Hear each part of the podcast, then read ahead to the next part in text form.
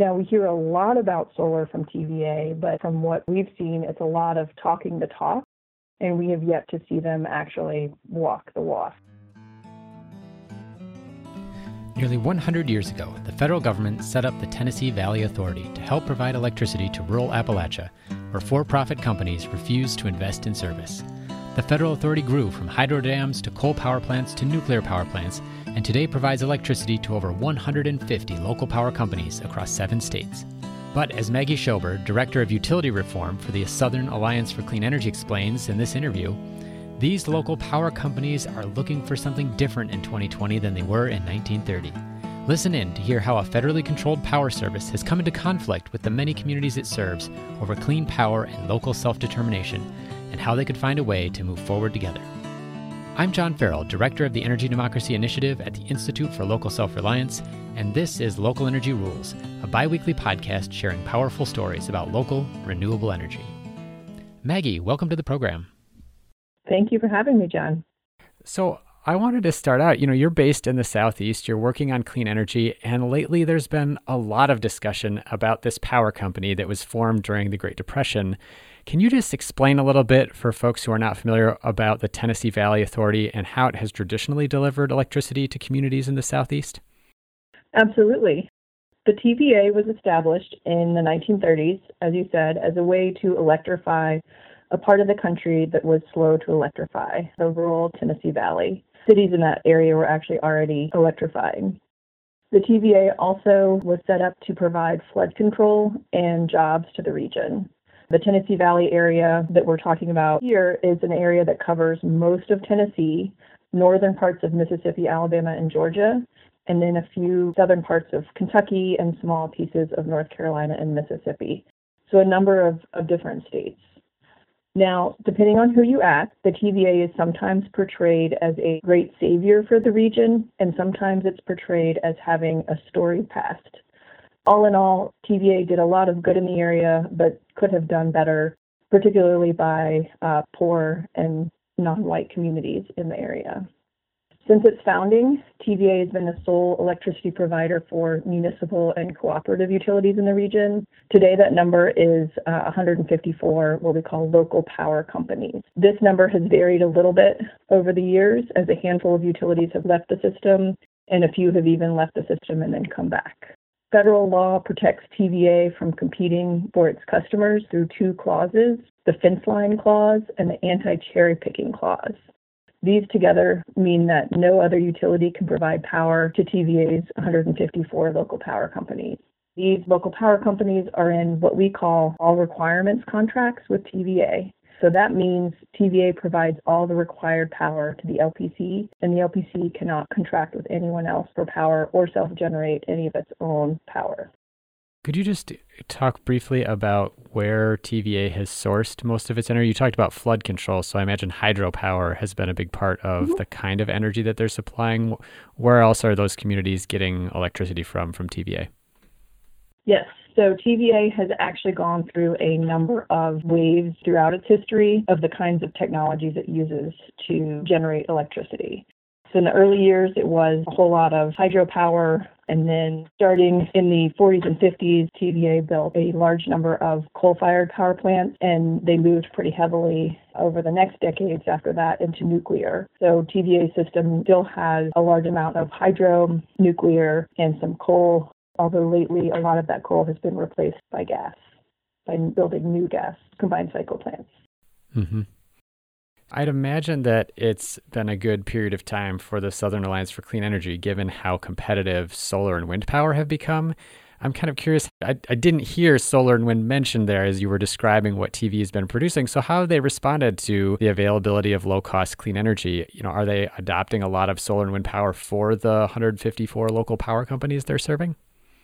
We at Southern Alliance for Clean Energy are very excited about the pace at which solar and wind power costs have dropped. But unfortunately, TVA has been slow to respond, and, and thus TVA customers are really missing out on these low cost resources. Now, to understand more about why and how TVA has failed to adopt these resources, we have to know a little bit about TVA's regulatory structure or lack thereof. Mm-hmm. Until The early 2000s, TVA was run by a three person full time board of directors. These directors were appointed by the president and approved by the Senate, TVA being a, a federal agency and all. In the early 2000s, however, that model shifted so that TVA could be run more like an investor owned utility. But investor owned utilities are regulated by state public service commissions, usually in exchange for being granted a monopoly. Since TVA is a federal entity, it isn't regulated at the state level. So now it's overseen by a nine person part time board of directors, where directors are still appointed by the president and approved by the Senate. This board chooses a CEO to run the TVA, making it more like an IOU, but with significantly less regulatory oversight because the board tends to be very hands off. So TVA CEO has a lot of power and lacks oversight when making decisions about the future of energy in the Tennessee Valley.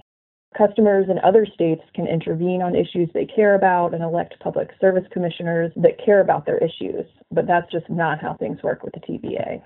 So, a couple of examples of this TVA had the option a few years back through the Clean Line project to open up a lot of inexpensive wind for its customers and to customers throughout the Southeast. Bill Johnson, who was then the CEO of TVA, turned down the deal without fully presenting it to his board, and we still don't know exactly why he said no to the deal. Another example is that TVA is a laggard on solar when compared to others across the Southeast. We put out an annual solar report that compares utilities on, you know, how much solar they're they're doing for their customers, and TVA continues to be labeled a sun blocker according to our our metrics. Now we hear a lot about solar from TVA, but from what we've seen, it's a lot of talking the talk, and we have yet to see them actually walk the walk. In fact, TVA's board approved a budget that includes funding for up to 5 gigawatts of solar over the next 10 years, and that's less than half of what similarly sized Florida Power and Light is planning over that time frame. So all in all, since the change in the regulatory structure in particular, we have seen what happens when you let a utility the size of TVA essentially self-regulate. TVA staff and board committees meet behind closed doors to make major decisions that impact cities and customers across the valley. And some of these decisions, like to pass on the Clean Line project or to slow walk solar additions, are out of the control of the cities and customers that have no choice but to rely on the TVA for power and that would like TVA to take advantage of these low cost solar and wind resources. I think you kind of alluded to this in the overview of how TVA works. I think my gut reaction here is well, can these cities go it alone? You mentioned sometimes they're able to leave TVA's service, sometimes they've come back. Is there a way for cities in the Southeast that are communities, rural or urban, to say, hey, we see the opportunity. Maybe we could get part of a clean line project. Maybe we could develop our own solar. Are there things that TVA is doing to hold back cities or, or communities or these local power companies from disconnecting from TVA and from going to get those low cost clean energy resources elsewhere? So cities can choose to leave the TVA system, but what that looks like depends on two factors. One is what kind of contract the city has with TVA, and two is where in TVA's system that city is located. So, one example that's looking at this issue right now is the city of Memphis. So, Memphis is located at the edge of TVA's system, and they're currently going through a process to evaluate whether or not to break free from TVA. Memphis's current contract with TVA allows it to leave TVA after providing a five year notice. So that means that once Memphis tells TVA it is leaving, that decision doesn't go into effect for at least five years. While Memphis has the power and positioning to leave TVA, other cities across the system would have a more difficult time breaking free through the process going on in Memphis, TVA has been very clear that if a city or co op decides to leave TVA, they will no longer have access to TVA's transmission system, despite the fact that rates from the city or co op's customers have paid for TVA's infrastructure. So, again, I just want to emphasize that customers have paid for these transmission lines through their rates, but if their local power company decides to leave TVA, they will be cut off from using those lines. So with this, it's pretty clear why local power companies feel chained to TVA and are reluctant to look for alternatives for power supply.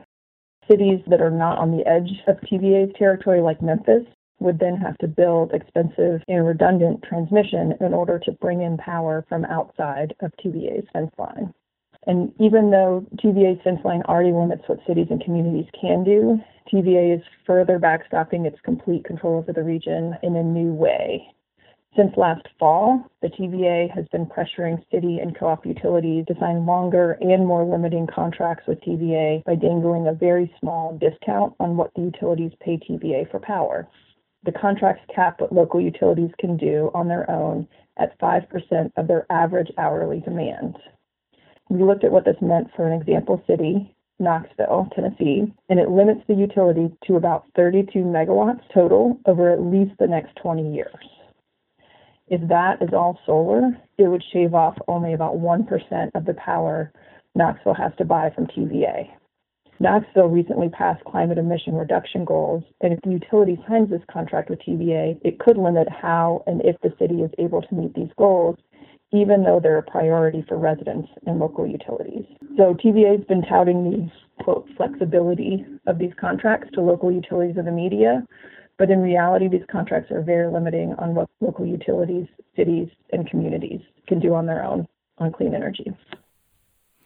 And if I remember in some of my background reading about these new contracts, mm-hmm. they're also trying to make it harder to get out of the contract. So you mentioned Memphis has this sort of like five year notice where it can leave. But if I'm not mistaken, this is going to become much more difficult to leave. In addition to being capped on what they can do if they stay with TVA, it's going to be a lot harder to get out. Yes, the new contract would mean a 20 year lead time for leaving TVA. So instead of five years between when a city would give notice and when it would actually leave TVA, that time frame becomes 20 years. Is there a particular city that's been kind of engaged? You know, you've mentioned Memphis and Knoxville, both mm-hmm. kind of either in the consideration of leaving or having these clean energy or climate goals that are in conflict with their continuing TVA contracts. Is there a particular example that you think is helpful for people to understand in terms of how this play, has been playing out? Some lessons that are learned that you've learned from from how those cities have engaged in that struggle with TVA? Yeah, so for this, I think it's good to go back to Memphis, where they've had a struggle with TVA for a number of years.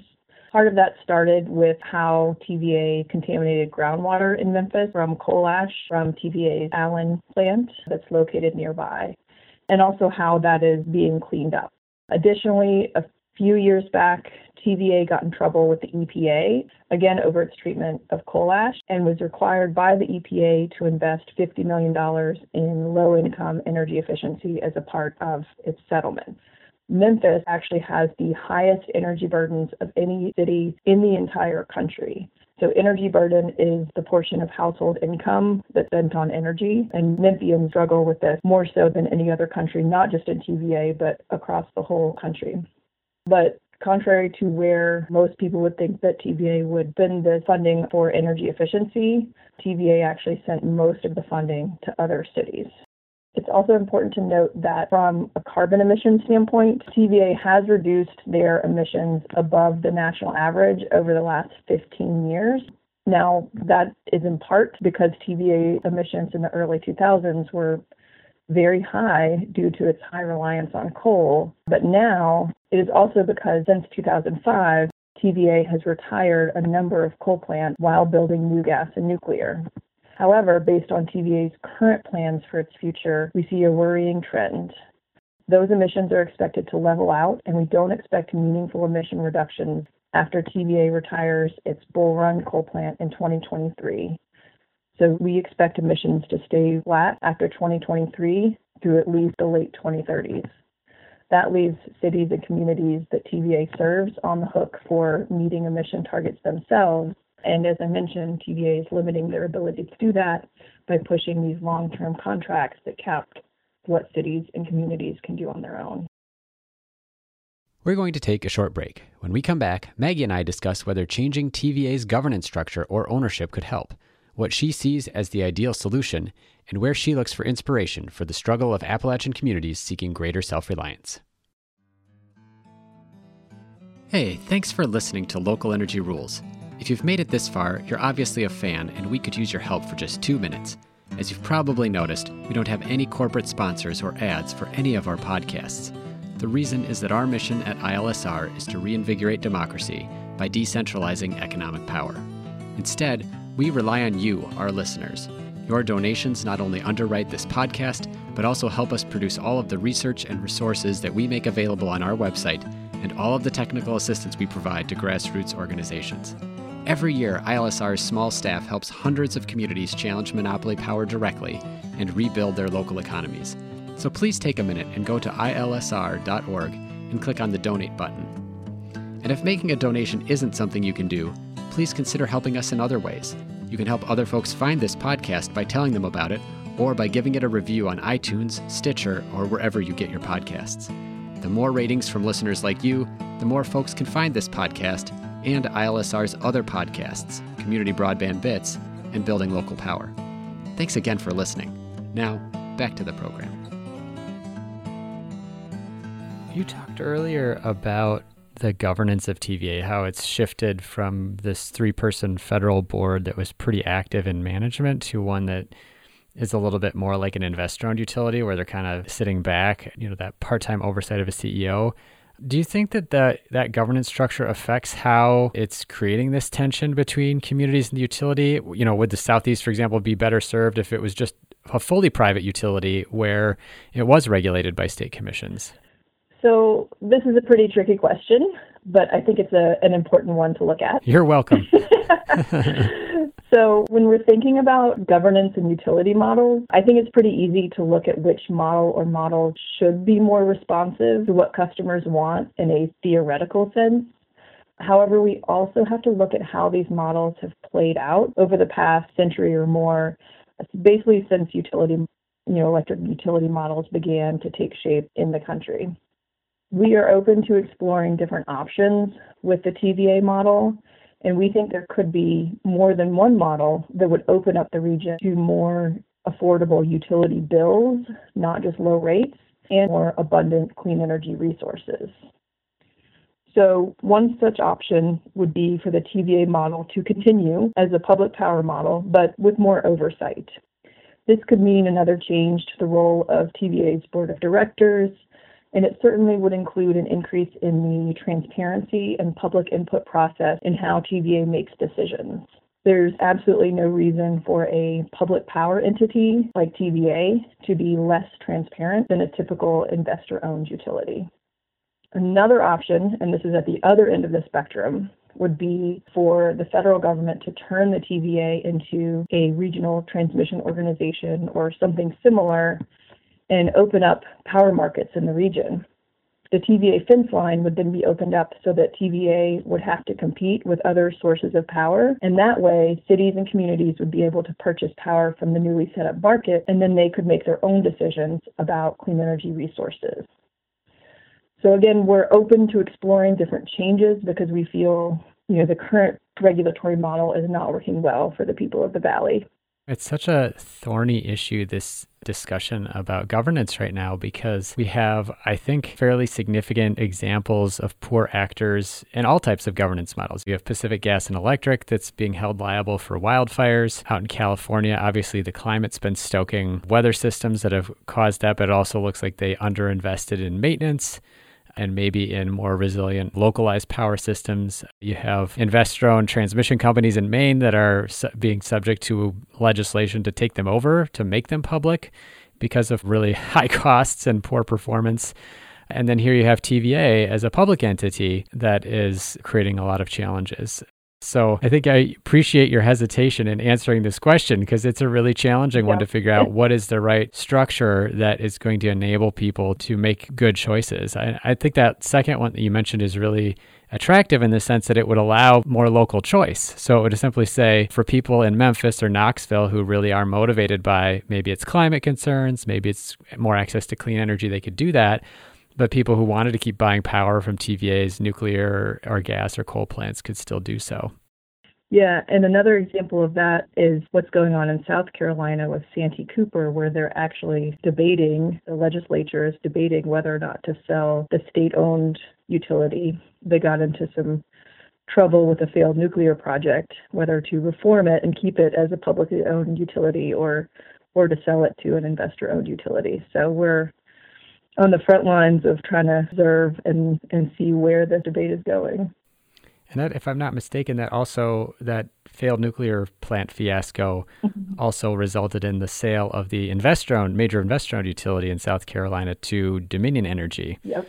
already, mm-hmm. yep. uh, which also has a history of throwing its weight around politically in its home state of Virginia in a way that has avoided public scrutiny. So sometimes just changing ownership is not necessarily sufficient to deal with some of these issues, but it is definitely, I can understand the appeal of, you know, fire the bums or, you know, get new bums in charge or something like that. yeah, yeah. I think of it like a, a sports team. If you're having a bad record, you can try and fix that by firing your coach and hiring a new one. But that doesn't mean that the new coach is going to be able to come in and affect change, or at least not right away. So, with that in mind, you know, what do you see as the best outcome of this debate? Would it be that individual cities can peel off of TVA? Do you think it would be, I mean, and let's go a little bit beyond sort of what we see as immediately politically feasible here. Mm-hmm. Would it be best if some reform efforts at TVA got it to back down on the contracts and let more cities have some flexibility or like raised that percentage number from 5% to 20% that folks could generate locally. Mm-hmm. What would you see as kind of the right mix of things that would make it bring in some of that sense of accountability, but also give that flexibility to communities that have really looked to go further? Yeah, so what we would like to see come out of this is that we would like cities and communities in the valley to have more choice. This means that they'd be able to leave TVA no matter where they're located it means that access to TVA's transmission grid would be provided in much the same way that utilities are required to give access to transmission all across the country, especially since the local utilities have already paid for this infrastructure. And the special protections that the Tennessee Valley Authority has, we believe, are outdated and should be looked at the industry across the country is transitioning towards clean energy resources and a model where more resources and more control are concentrated on the distribution system than ever before. But TVA's current plans do not reflect this nationwide trend, and they don't reap the benefits for customers or the environment. So we think it's time that the TVA model reflect the modern times in which we live. And there's a number of different ways we can get there, going either top down or, or bottom up. So thinking top down first, TVA is still a federal entity, so changes can be made. And in a lot of ways, the future of TVA depends a lot on the outcome of this November's election, both for the president and the Senate, because they could have a lot of influence over TVA. The other side of things is to work bottoms up, and this is where local utilities in cities like Memphis can really play a key role, and, and other local utilities across the Tennessee Valley to really put pressure on TVA and, and be responsive to their needs because it's it's our opinion that the local utilities stepping up and putting pressure on TVA could really put some changes in place at the TVA model. I just want to ask you if if there's any example that you look to outside of the southeast kind of as a wrap up here that inspires you to think about how you might like to see this problem be addressed with TVA? Are there communities in other places that have been successful getting more of that flexibility, utilities that you look to as a model of like, if we could just wave a magic wand and TVA could become like that utility that would allow this to move forward better?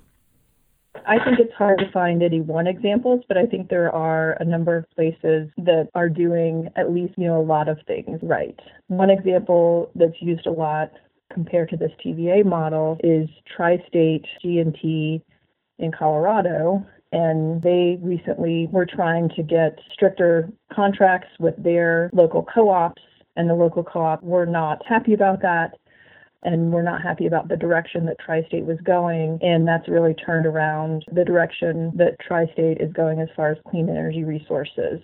And they're now planning for, you know, more solar and wind than they were previously and allowing their local co-ops that purchase power through Tri-State to really do more flexible projects on their own. So that's one example of, of how TVA could be set up to work better for these cities and communities. Another example to look toward is the Bonneville Power Authority, which is in the Pacific Northwest. and is also a federal entity and, and was originally set up somewhat like the TVA, but it's a it's, it's a smaller system. At BPA, at Bonneville Power Authority, I'll I'll say them out because BPA and TVA sound kind of alike. Um, at, at, at Bonneville Power Authority, one thing that happened is that in the 1970s, after some failed investments in nuclear, the Bonneville Power Authority is now required to have a outside entity do a lot of its resource planning, and there's a lot more transparency and oversight in the process. That has led Bonneville Power Authority and, and the region as a whole to invest a lot more in energy efficiency in particular, as well as renewables, than we see in TVA. And I recently saw some statistics that estimated that that process and the energy efficiency investment that's now been going on for decades in the area has led to about a 14% reduction in customer utility bills. So that's, I mean, that's a really big deal for customers. So those are two examples that we would we would pull from. I think there are also a number of local municipal utilities that are doing really neat things on renewable energy and distributed renewables and energy efficiency. And we would look to reform the TVA model so that you know more of those kinds of programs and resources could be brought into serve the people of the Tennessee Valley. Well, Maggie, thank you so much for joining me to talk about what's going on in the southeast and this tension with TVA. I think it really speaks to this sort of larger question people have about how do we advance solutions and how do we give communities more say in their energy future. So keep up the good work and good luck figuring out how to deal with that behemoth of the southeast. Um, Great. And thanks for sharing your time with me today. Great. Thank you so much, John. Thank you so much for listening to this episode of Local Energy Rules with Maggie Shober, Director of Utility Reform for the Southern Alliance for Clean Energy. To learn more about how clean energy has raised issues for many rural communities in their relationship with their electricity provider, see ILSR's report on Remembering the Electric Cooperative, which covers many of the contractual limitations placed on TVA's local power companies. Also, check out our recent post on public power campaigns featuring several cities that have considered whether or not to take over their local power company or look at the Community Power Map, which lists every single city owned utility. Tune back in to Local Energy Rules in two weeks to hear more stories of communities building local power to transform the energy system. Until next time, keep your energy local, and thanks for listening.